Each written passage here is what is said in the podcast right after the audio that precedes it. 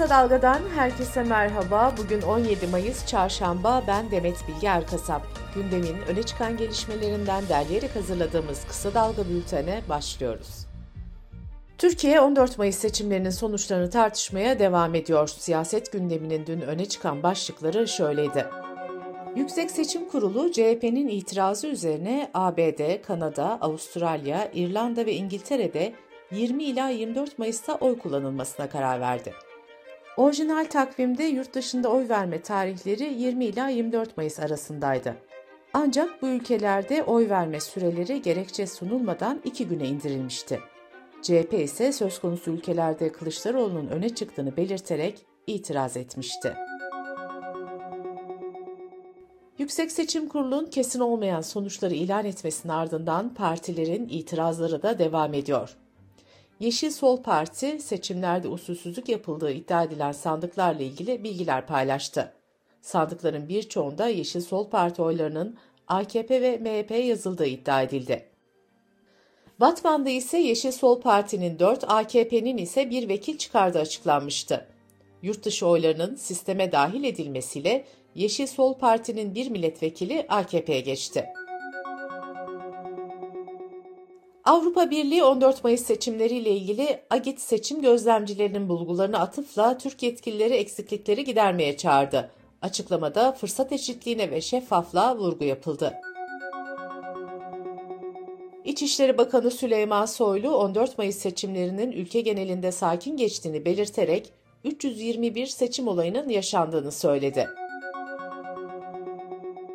Seçim gecesine ilişkin verilerin akışı ajanslar arası farklar tartışılırken CHP Bilgi ve İletişim Teknolojilerinden sorumlu Genel Başkan Yardımcısı Onursal Adıgüzel istifa etti. Adıgüzel yaklaşık 8 yıldır CHP'de seçim güvenliği konusunda yürütülen çalışmalardan sorumluydu. CHP'de seçim akşamı veri akışının yönetilememesi nedeniyle kriz olduğu iddia edildi. Anka Haber Ajansı da sandık verilerini aktarırken gecikme ve aksamalar nedeniyle eleştirilmişti. Ajanstan yapılan açıklamada verilerin tam, doğru ve tarafsız bir şekilde toplandığı ve abonelere zamanında iletildiği belirtildi.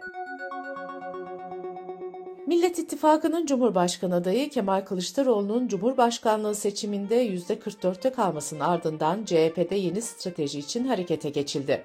Gazete Duvar'dan Serkan Alan'ın haberine göre Kılıçdaroğlu ve kurmayları ikinci tur öncesi stratejiye son şeklini verecek. Buna göre seçimin ilk turunda açığa çıkan milliyetçi kimliğe sahip seçmenler yakın markaja alınacak. Kemal Kılıçdaroğlu da Twitter'dan dün bir paylaşım yaptı. Gençlere seslenen Kılıçdaroğlu, Farkında mısınız? Gençliğiniz bir daha gelmeyecek. 12 günümüz var. Bu karanlık tünelden çıktık, çıktık dedi. Twitter mesajında kadınlara da seslenen Kılıçdaroğlu, Hüdapar ve Yeniden Refah Partisi'nin meclise girdiğini atıfta bulunarak şu ifadeleri kullandı. Öyle bir noktada ki her şey domuz bağcılar yüce meclise gönderildi. Kadınları cansız birer eşya gibi sahiplendirmek isteyenlere bütün yolları açtılar.'' İyi Parti Başkanlık Divanı bugün saat 11'de toplanacak. Toplantıda Kılıçdaroğlu'nun seçimi kazanması için yapılacak çalışmalarla ilgili yol haritası çizilecek. Kısa Dalga muhabiri Esra Tokat'a konuşan Deva Partisi sözcüsü İdris Şahin ve Gelecek Partisi Genel Başkan Yardımcısı Selçuk Özdağ 12 gün boyunca ikinci turda Kemal Kılıçdaroğlu'nun kazanması için çalışacaklarını söyledi. Cumhurbaşkanı Erdoğan seçim sonuçlarıyla ilgili değerlendirme yapmak üzere dün MHP lideri Bahçeli ile görüştü. Erdoğan sosyal medyadan yaptığı açıklamada ise ikinci tura işaret ederek 14 Mayıs elde ettiğimiz başarıyı daha büyük bir zaferle taçlandırma vakti dedi. Cumhurbaşkanlığı seçiminin ilk turunda oyların %5'ten fazlasını alan Sinan Oğan'ın alacağı karar seçimin ikinci turu için belirleyici olabilir. BBC Türkçe'nin sorularını yanıtlayan Sinan Oğan, ikinci turda bizim desteğimizle rahat bir seçim alınacağı kanaatindeyim dedi. Emek Partisi Genel Başkanı Ercüment Akdeniz seçimlerin ardından görevinden ve partisinden istifa etti. Akdeniz parti içi tartışmaları ve vekil ismi belirlemedeki uyuşmazlıkları sosyal medya hesabından paylaştığı açıklamasında anlattı. Emek Partisi ise istifayı herkes gibi sosyal medyadan öğrendiklerini açıklayarak Akdeniz'e tepki gösterdi. Yüksek Seçim Kurulu verilerine göre Türkiye'de yurt içi ve yurt dışı yaklaşık 64 milyon seçmenin %50.7'sini kadınlar oluşturuyor. Ancak kadınlar yıllardır mecliste aynı oranda temsil edilemiyor. Seçim sonuçlarına göre yeni dönemde de meclisin sadece beşte biri kadın olacak. Dünyanın en çok kullanılan sosyal medya ve haberleşme ağı Twitter, Türkiye'deki seçim sürecinde 4 hesaba ve 409 tweet'e getirilen erişim engeliyle ilgili açıklama yaptı. Şirket seçim sürecinde kullanılabilir kalmak için erişim yasağı getirdiğini duyurdu. Twitter açıklamasında Türk yetkililere ifade özgürlüğü ile ilgili endişelerini doğrudan ilettiklerini ve mahkeme kararlarına itiraz etmeye de devam edeceklerini vurguladı. Kısa Dalga Bülten'de sırada ekonomi haberleri var. Türkiye seçim sonuçlarına kilitlenmişken Birleşik Metal İş Sınıf Araştırmaları Merkezi Nisan dönemi açlık ve yoksulluk sınırını açıkladı. Buna göre Türkiye'de sağlıklı ve dengeli beslenmenin maliyeti günlük 327 lira, açlık sınırı ise 9814 lira oldu. Yoksulluk sınırı ise 33.948 lira olarak gerçekleşti. Türkiye İstatistik Kurumu verilerine göre Nisan ayında tarım ürünleri üretici fiyat endeksi yıllık %71.52 arttı. 12 aylık ortalamalara göre üretici fiyatlarındaki enflasyon %134 oldu. Türkiye genelinde konut satışları Nisan ayında bir önceki yılın aynı ayına göre %35 azalarak 85.652'ye indi. TÜİK'in verilerine göre yabancılara yapılan konut satışları da Nisan ayında bir önceki yılın aynı ayına göre %60 azaldı. Dış politika ve dünyadan gelişmelerle bültenimize devam ediyoruz. Yunanistan 21 Mayıs pazar günü erken parlamento seçimleri için sandık başına gidiyor. 11 milyonluk nüfusa sahip ülkede yapılan son anketlere göre Başbakan Mitsotakis'in muhafazakar Yeni Demokrasi Partisi ilk sırada.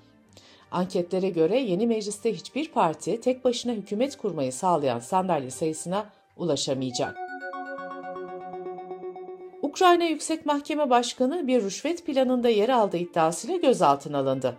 Ukrayna Yolsuzlukla Mücadele Ulusal Bürosu'ndan yapılan açıklamada üst düzey bir yolsuzluk, bu en yüksek kademelerdeki bir suç örgütü denildi. Uluslararası Af Örgütü tarafından yayınlanan son raporda infaz edilen ölüm cezalarındaki artışa dikkat çekildi. Rapora göre 20 ülkede 883 infaz gerçekleştirildi. En çok infazın yapıldığı ülkeler Birleşik Arap Emirlikleri ve İran olarak kayıtlara geçti. Çin, Kuzey Kore ve Vietnam'da idama ilişkin verilerin devlet sırrı olarak değerlendirilmesi nedeniyle bu ülkelerde uygulanan infazlar rapora yansıtılmadı. Fransa Katolik Kilisesi cinsel istismarla mücadele kapsamında rahiplerin QR kodlu dijital kimlik takacağını açıkladı. Uygulamaya göre kodu tarayan kişilerin karşısına kırmızı, turuncu ya da yeşil renkte arka planı olan bilgiler sunulacak. Kırmızı rahibin statüsünün elinden alındığını, turuncu rahibin sınırlı yetkiye sahip olduğunu, yeşil ise rahibin yetkilerinin olduğunu gösterecek. Avustralya'da yapılan yeni bir araştırmaya göre aşırı YouTube kullanımı ruh sağlığını olumsuz etkiliyor. Araştırma 29 yaşın altındaki bireylerin ve düzenli olarak diğer insanların yaşamları ile ilgili içerikleri izleyenlerin olumsuz etkilere maruz kaldığını ortaya çıkardı. Bültenimizi kısa dalgadan bir öneriyle bitiriyoruz. Gazeteci İbrahim Ekinci, marjinal faydada seçim sonuçlarının ekonomiye yansımasını ikinci tura giden süreçte piyasaları nelerin beklediğini anlatıyor. Marjinal faydayı kısa dalga.net adresimizden ve podcast platformlarından dinleyebilirsiniz. Gözünüz kulağınız bizde olsun. Kısa Dalga Medya.